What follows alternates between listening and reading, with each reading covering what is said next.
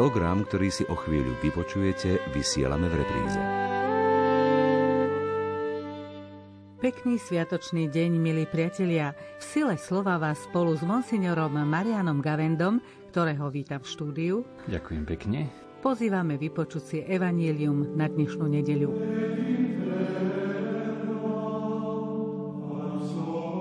Čítanie zo svätého Evanielia podľa Lukáša. Keď Ježiš stál pri Genezareckom jazere, tlačil sa naň zástup, lebo chcel počuť Božie slovo. Tu zbadal pri brehu dve lode. Rybári z nich vystúpili a prali si siete. Nastúpil na jednu z lodí, ktorá patrila Šimonovi a poprosil ho, aby trocha odrazil od brehu. Potom si sadol a z loďky učil zástupy. Keď prestal hovoriť, povedal Šimonovi, zatiahni na hlbinu a spustite siete na lov. Šimon mu odpovedal, učiteľ, Celú noc sme sa namáhali a nič sme nechytili. Ale na tvoje slovo spustím siete. Len čo to urobili, chytili také množstvo rýb, až sa im siete trhali. Preto dali znamenie spoločníkom, čo boli na druhej lodi, aby im prišli pomôcť. Oni prišli a obidve loďky naplnili tak, že sa potápali. Keď to videl Šimon Peter, padol Ježišovi k nohám a povedal, Pane, odíď odo mňa, lebo som človek hriešný. Hrôza sa totiž zmocnila jeho i všetkých, čo boli s ním, nad úlovkom rýb, ktoré chytili. Takisto aj Zebedejových synov Jakuba a Jána, ktorí boli Šimonovými spoločníkmi. Tu Ježiš povedal Šimonovi, neboj sa, odteraz budeš loviť už ľudí. A keď pritiahli lode k brehu, opustili všetko a išli za ním.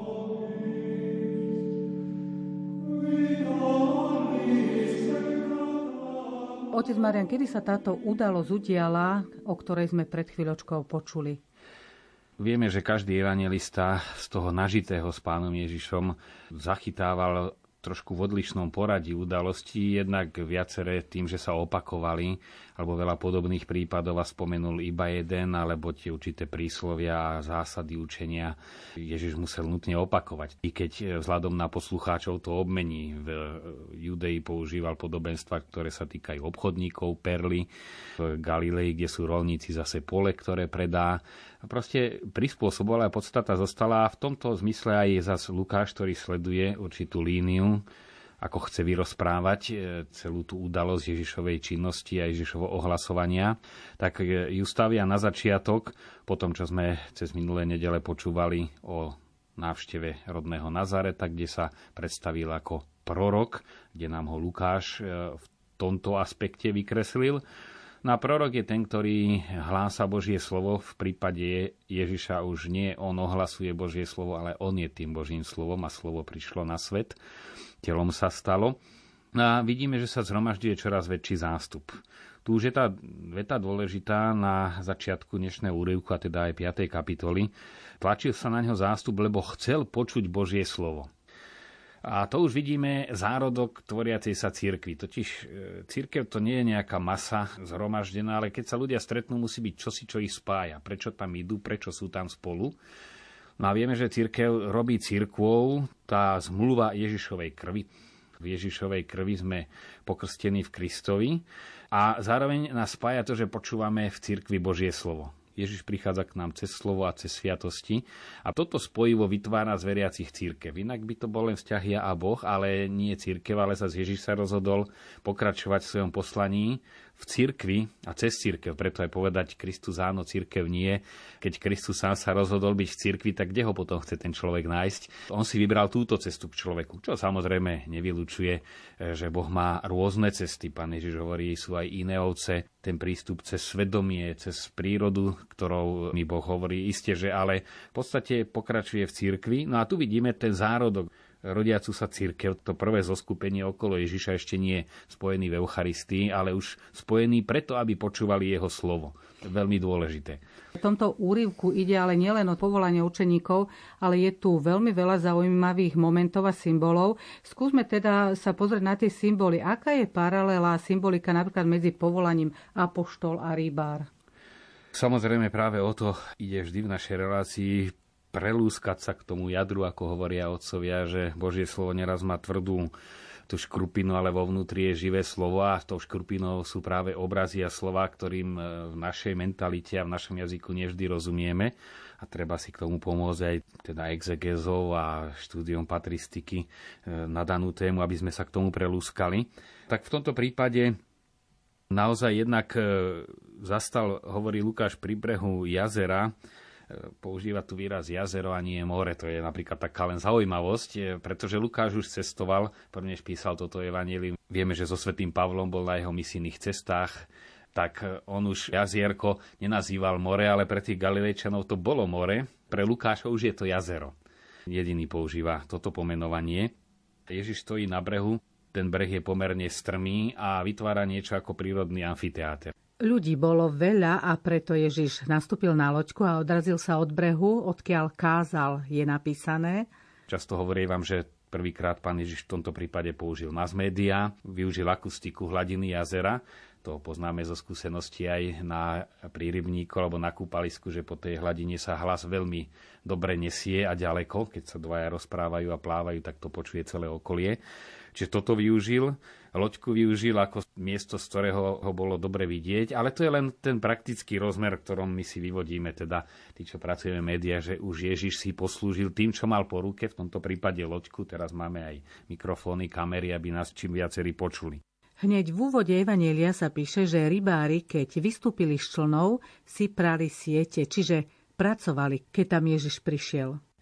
Vieme aj v ďalšom opise Ježiš povoláva Petra a jeho brata a zároveň Jakuba a Jána pri tom, ako opravujú siete. Čiže tu vidíme určitú paralelu, že to zachytili obidvaja evangelisti, keď potom to dali do trošku iného kontextu. Ale aj tu ozaj oni perú siete, teda pracujú, skončili rybolov a tu je zaujímavé ďalšia pozorúhodnosť, ktorú počnú z patristiky, na ňu všetci poukazujú, že boli tam dve lode a Ježiš nastúpil na jednu, čo je logické, nemohol na dve, ale nastúpil na Petrovu. A to tu zdôrazňuje Lukáš. Nastúpil na jednu z lodí, ktorá patrila Šimonovi a poprosil ho, aby trocha odrazil od brehu. Kladie dôraz na Šimona. Od začiatku Šimon, Petera s ním 12, teda celé to spoločenstvo, lebo Peter by sme mohli povedať plus 11, ale Petera 12 sa tým myslí Petera celé spoločenstvo, ale vždy Peter je vyslovený osobitne pomenovaný.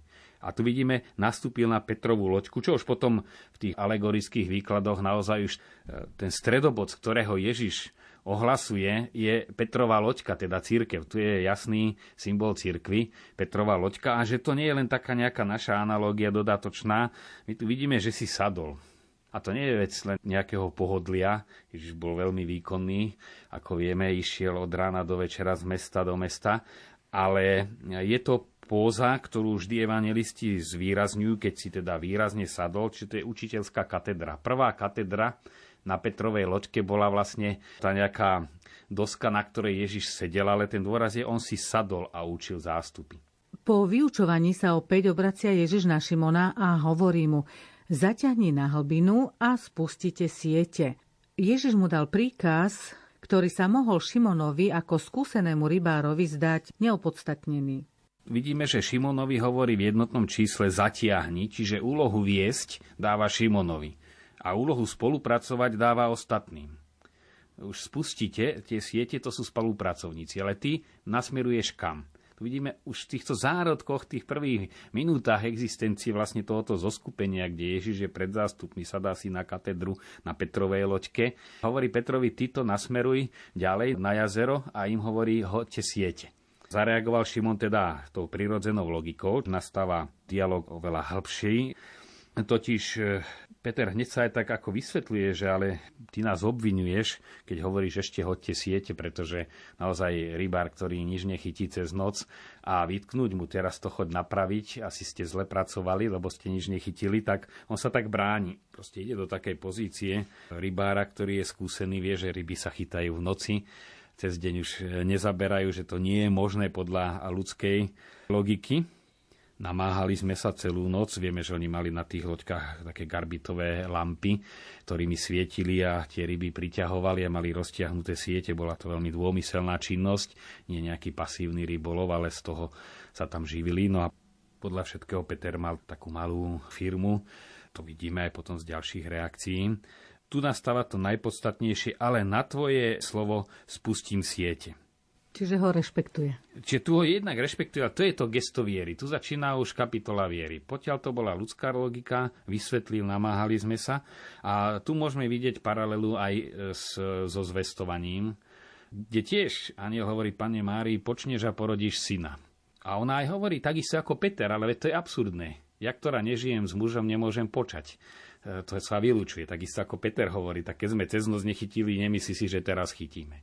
Ale aj Panna Mária hovorí, ale nech sa mi stane podľa tvojho slova, čiže nie podľa ľudskej logiky, ale v sile tvojho slova, tam sa tá ľudská logika úplne vylúčuje. A Peter robí to isté, hoci je to proti mojej logike, na tvoje slovo ja hodím tie siete. Čiže toto je to fiat, odpoveď viery na Božie slovo. Tu je jasná paralela a nielen so zvestovaním, ale so všetkými odpovediami na Božie slovo, tak ako to máme aj v prvom čítaní Izaiáš, tiež ktorý odpoveda na to spalujúce Božie slovo, nechá ho v sebe pôsobiť a potom aj za skutkoch apoštolov Filip, ktorý sa vydá na cestu evangelizovať a práve na tú, ktorá je pustá, ho pošle pán Boh, kde to nemá logiku, posiela ho tam, kde nie sú ľudia, aby evangelizoval a potom nastáva tam ten jeden z prvých zázrakov Nového zákona.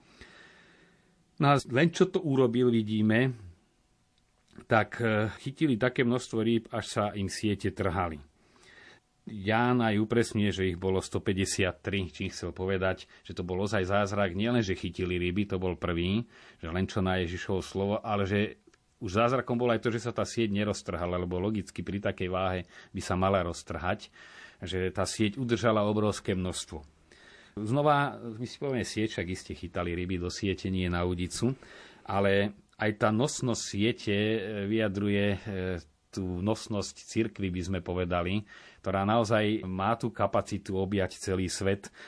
Tu by som možno na také nadľahčenie by som spomenul nášho rektora v rímskom nepomučení, kde sme boli teda ozaj rôznorodá komunita, či vekovo, názorovo, sprava doľava, národnostne, Česi, Slováci a potom ešte zahraniční, a to Američania, Taliani.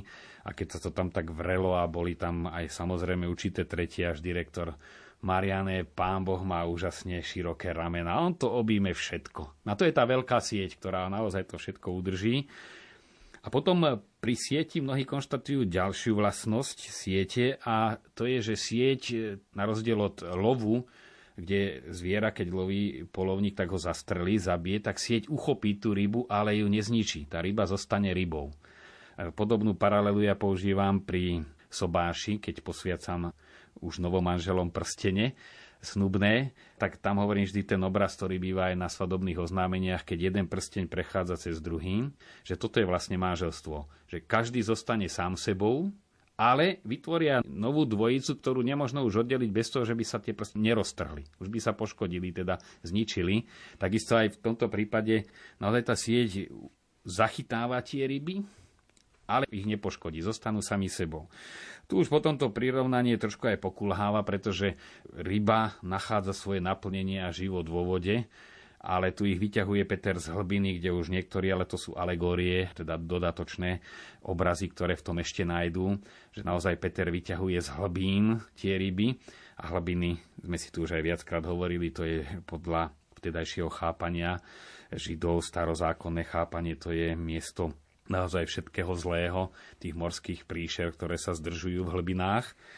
No a tu ešte by som nadviazal práve Jan Pavol II, po tom, čo církev previedol cez prach 3. tisícročia, tak heslo, ktoré dal na ďalšie obdobie, na toto tisícročie, je práve Duc in altum, teda spusti na hlbinu. zájdi na hlbinu, alebo teda daj tú sieť a spusti na zatiahni na hlbinu.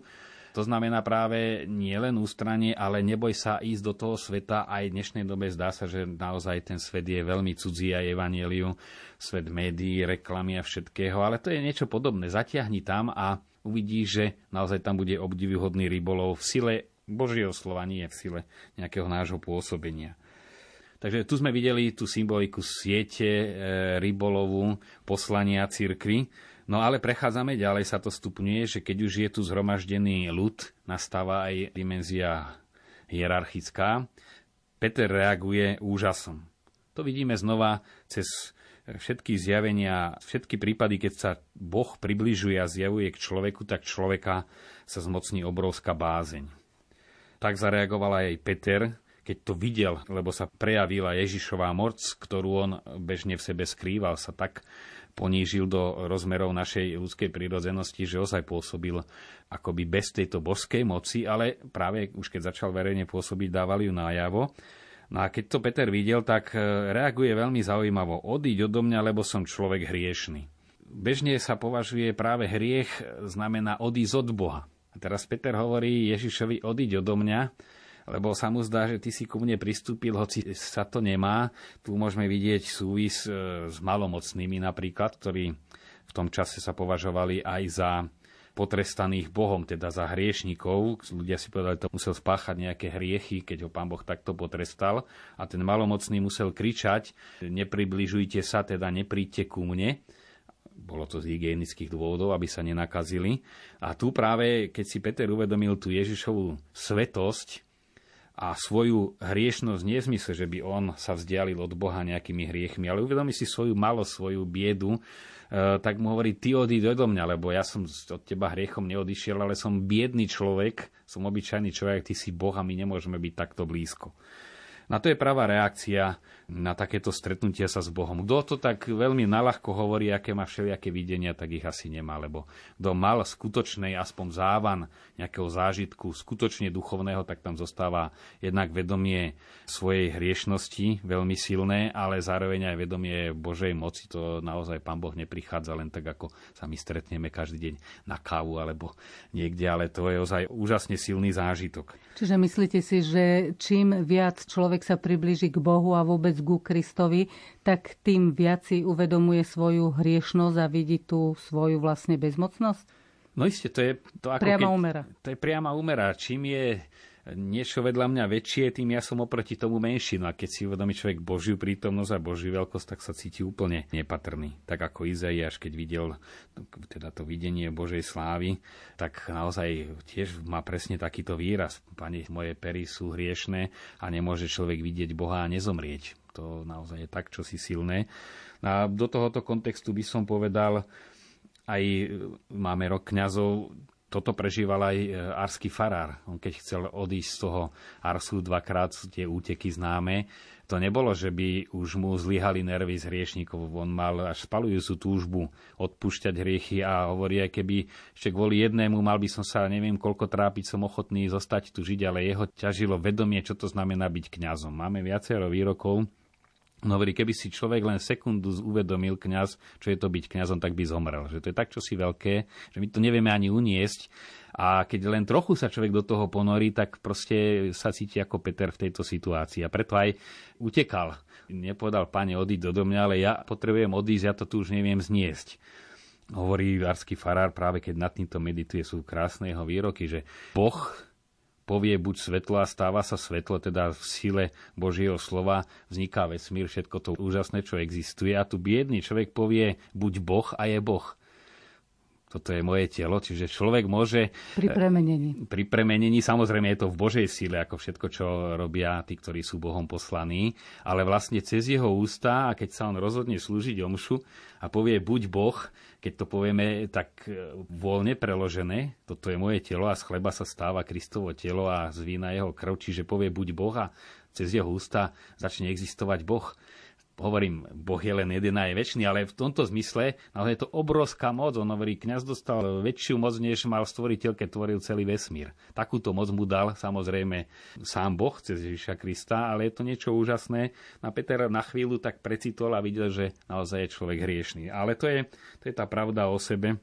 ktorá je zase veľmi dôležitá, pretože pred Bohom toto je ten správny postoj.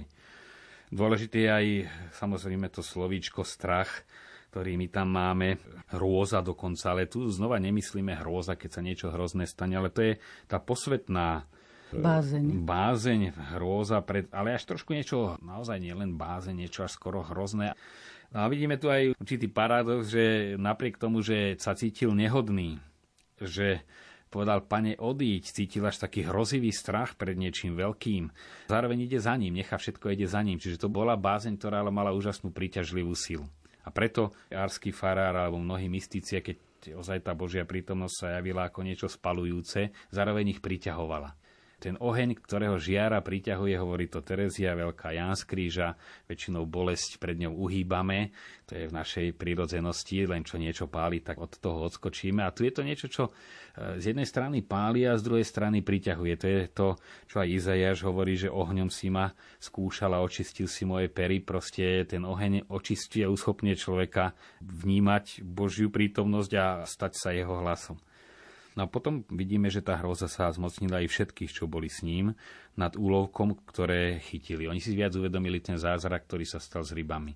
Peter si viac uvedomil, a to je vec už osobného vzťahu, že pane hovorí už k nemu nie, spravil si veľký zázrak s rybami, ale hovorí už o sebe, o svojom vnútornom stave. Takisto aj Zebedejových synov Jakuba a Jána. Vieme, že Ondrej, Šimon, Jakub, Ján ktorí boli jeho spoločníkmi, a tam je znova ten výraz, že naozaj spolupracovníkmi by sme tu mohli preložiť, alebo ako sú spoločníci, ako spolumajiteľia firmy, v tomto zmysle spoločník.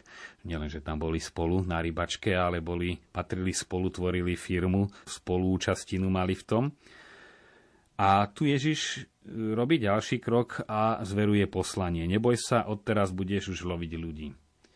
Z každého stretnutia s Bohom vyplýva poslanie. Boh sa nezjavuje len pre zážitok, ale zo zážitku automaticky vyplýva poslanie. To vidíme počnúc s vestovaním Pana Mária už aj ide k Alžbete, potom pastieri už aj stanú a hneď bežia do Betlehema. Stále je tam to poslanie, až po mŕtvý stane ženy, choďte a povedzte mojim učeníkom, bežia zase k učeníkom. Tam je stále určitý aj pohyb a poslanie. A vidíme, že naozaj musel to byť úžasný zážitok, keď e, títo štyria príbuzní len čo vytiahli lode k brehu, opustili všetko a išli za ním. A práve e, možno preto Lukáš to dáva do kontextu s týmto zázrakom a nielen, že Ježiš sa prechádza pri jazere, vidí, ako opravujú siete a povie poďte oni idú, ale táto udalosť oveľa lepšie vysvetľuje predsa len zanechať všetko a hneď, že si vedomila, ale on je tak veľký, že keď povie poďte, tam jediná odpoveď je, že ideme nie, nechaj nás ešte vychovať deti a potom niekedy o 10 rokov sa ti prídeme ukázať, ale to je ten, ktorý je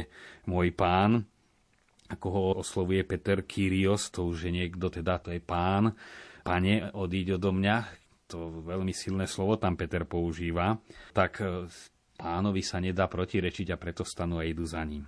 Tu je ešte jedna veľmi zaujímavá vec, že vlastne Peter, zrejme on bol ako určitý vodca určitej skupiny tých rybárov a predsa sa nechá viesť Ježišom a poslúcha ho, ako ste aj spomínali, že keď mu Ježiš povedal, choď zaťahne na hlbinu, tak išiel. E, momentálne v dnešnej dobe sa tiež my nachádzame ako keby na loďke tých rozbúrených vln dnešného sveta.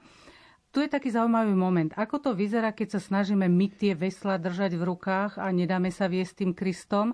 A ako to je vtedy, keď, ako to Peter povedal a poslúchol, choď tam, tak išiel tam, že predsa nechal to velenie Kristovi. Tak práve na Petrovi to aj vidíme, keď sa nechá viesť len tým ľudským, tak miesto kráčania po vode sa začne topiť v tej vode.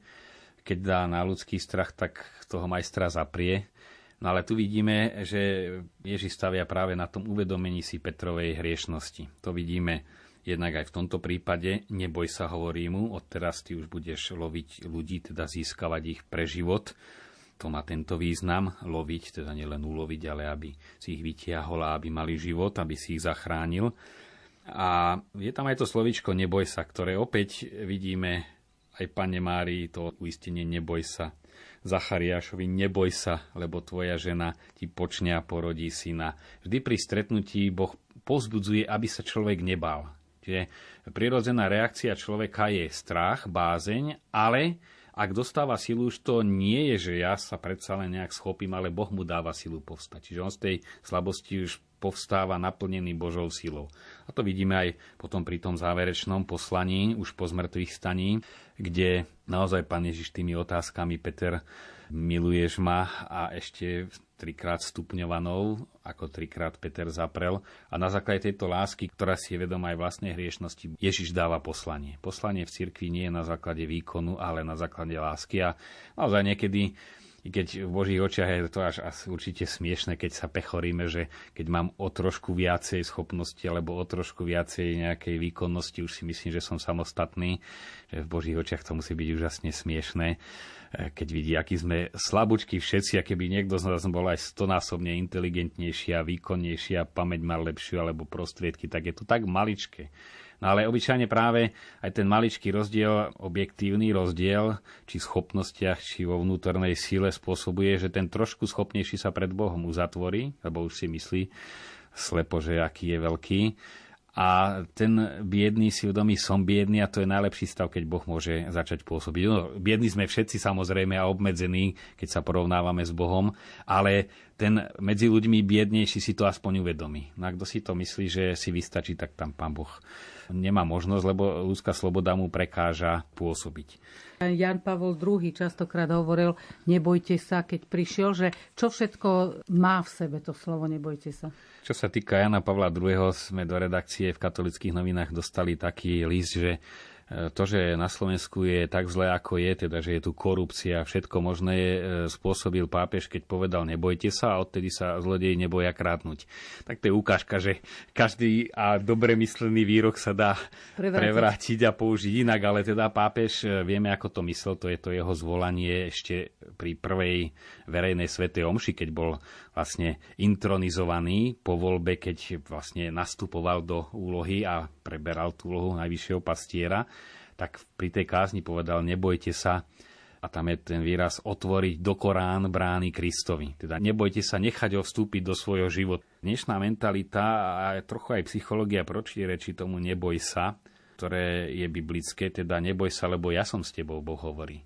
Neboj sa, ja dám silu tvojmu slovu, ako uistuje prorokov a naša mentalita je príliš dodávať dôveru, čo iste do určitej miery je to potrebné aj povzbudiť, neboj sa, ale e, neraz sa to stavia na takom ty to zvládneš, ty na to máš, ty si silný a často to potrebujú mladí už od detstva počuť veľmi príčasto. Ty máš na to. A potom, keď sa stane, že tento Superman zrazu len nejakú drobnú vec nedokáže, tak je v depresii a niekedy si berie aj život.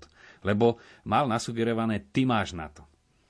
Ale rodičia mi boli, neboj sa, som tu s tebou. Keď nebudeš vládať, ti pomôžem. Alebo Pán Boh je s tebou. Že naozaj mať istotu, ale mať ju zakotvenú vo vzťahu k Bohu. Vy ste už trošičku naznačili, ako sa v tomto dnešnom svete zachovať, ale predsa ako to vyzerá, ak si velíme sami a ako ak dovolíme, aby nám velil Ježiš, respektíve ho posluchneme, ako posluchol Peter, aj keď sa mu to zdalo nezmyselné. Treba vždy si uvedomiť, že Boh vidí ďalej než my a preto sa oplatí uveriť Neraz som sa presvedčil s veľkým prekvapením, keď som si čítal reakcie cirkví napríklad slovenských biskupov z okolností hlásenia nemeckých diplomatov a gestapa tajnej policie do Berlína v 41. 42.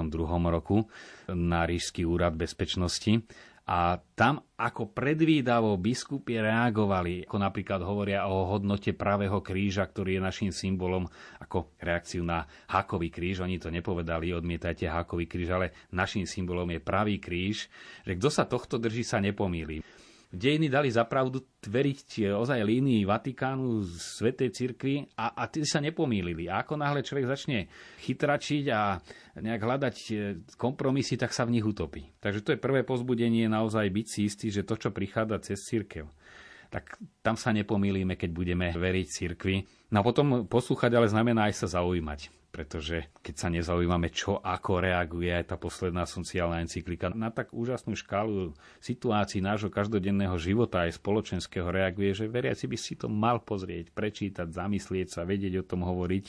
No a potom to gesto na tvoje slovo, že skutočne, keď sa nám niečo nechce, prípadne sa prežehnať, nechce sa mi ale, Pane Bože, mene Otca i Syna i Ducha Sveto a idem to spraviť. To také skočenie do studenej vody, čo sa hovorí obrazne, ale skôr je lepšie ozaj na tvoje slovo, Pane, ja to idem spraviť. To také gesto dôvery, keď sa nám do niečoho nechce, alebo sa nám zdá príťažké, alebo do určitého prostredia radšej by sme uhli, alebo niečo ísť nepríjemné vybaviť, povedať si, ale na tvoje slovo idem. Čas nám veľmi rýchlo ubehol, musíme sa s vami, milí poslucháči, rozlúčiť, ale len do nasledujúcej nedele. Požehnaný týždeň vám želajú otec Marian Gavenda a Anna Brilová.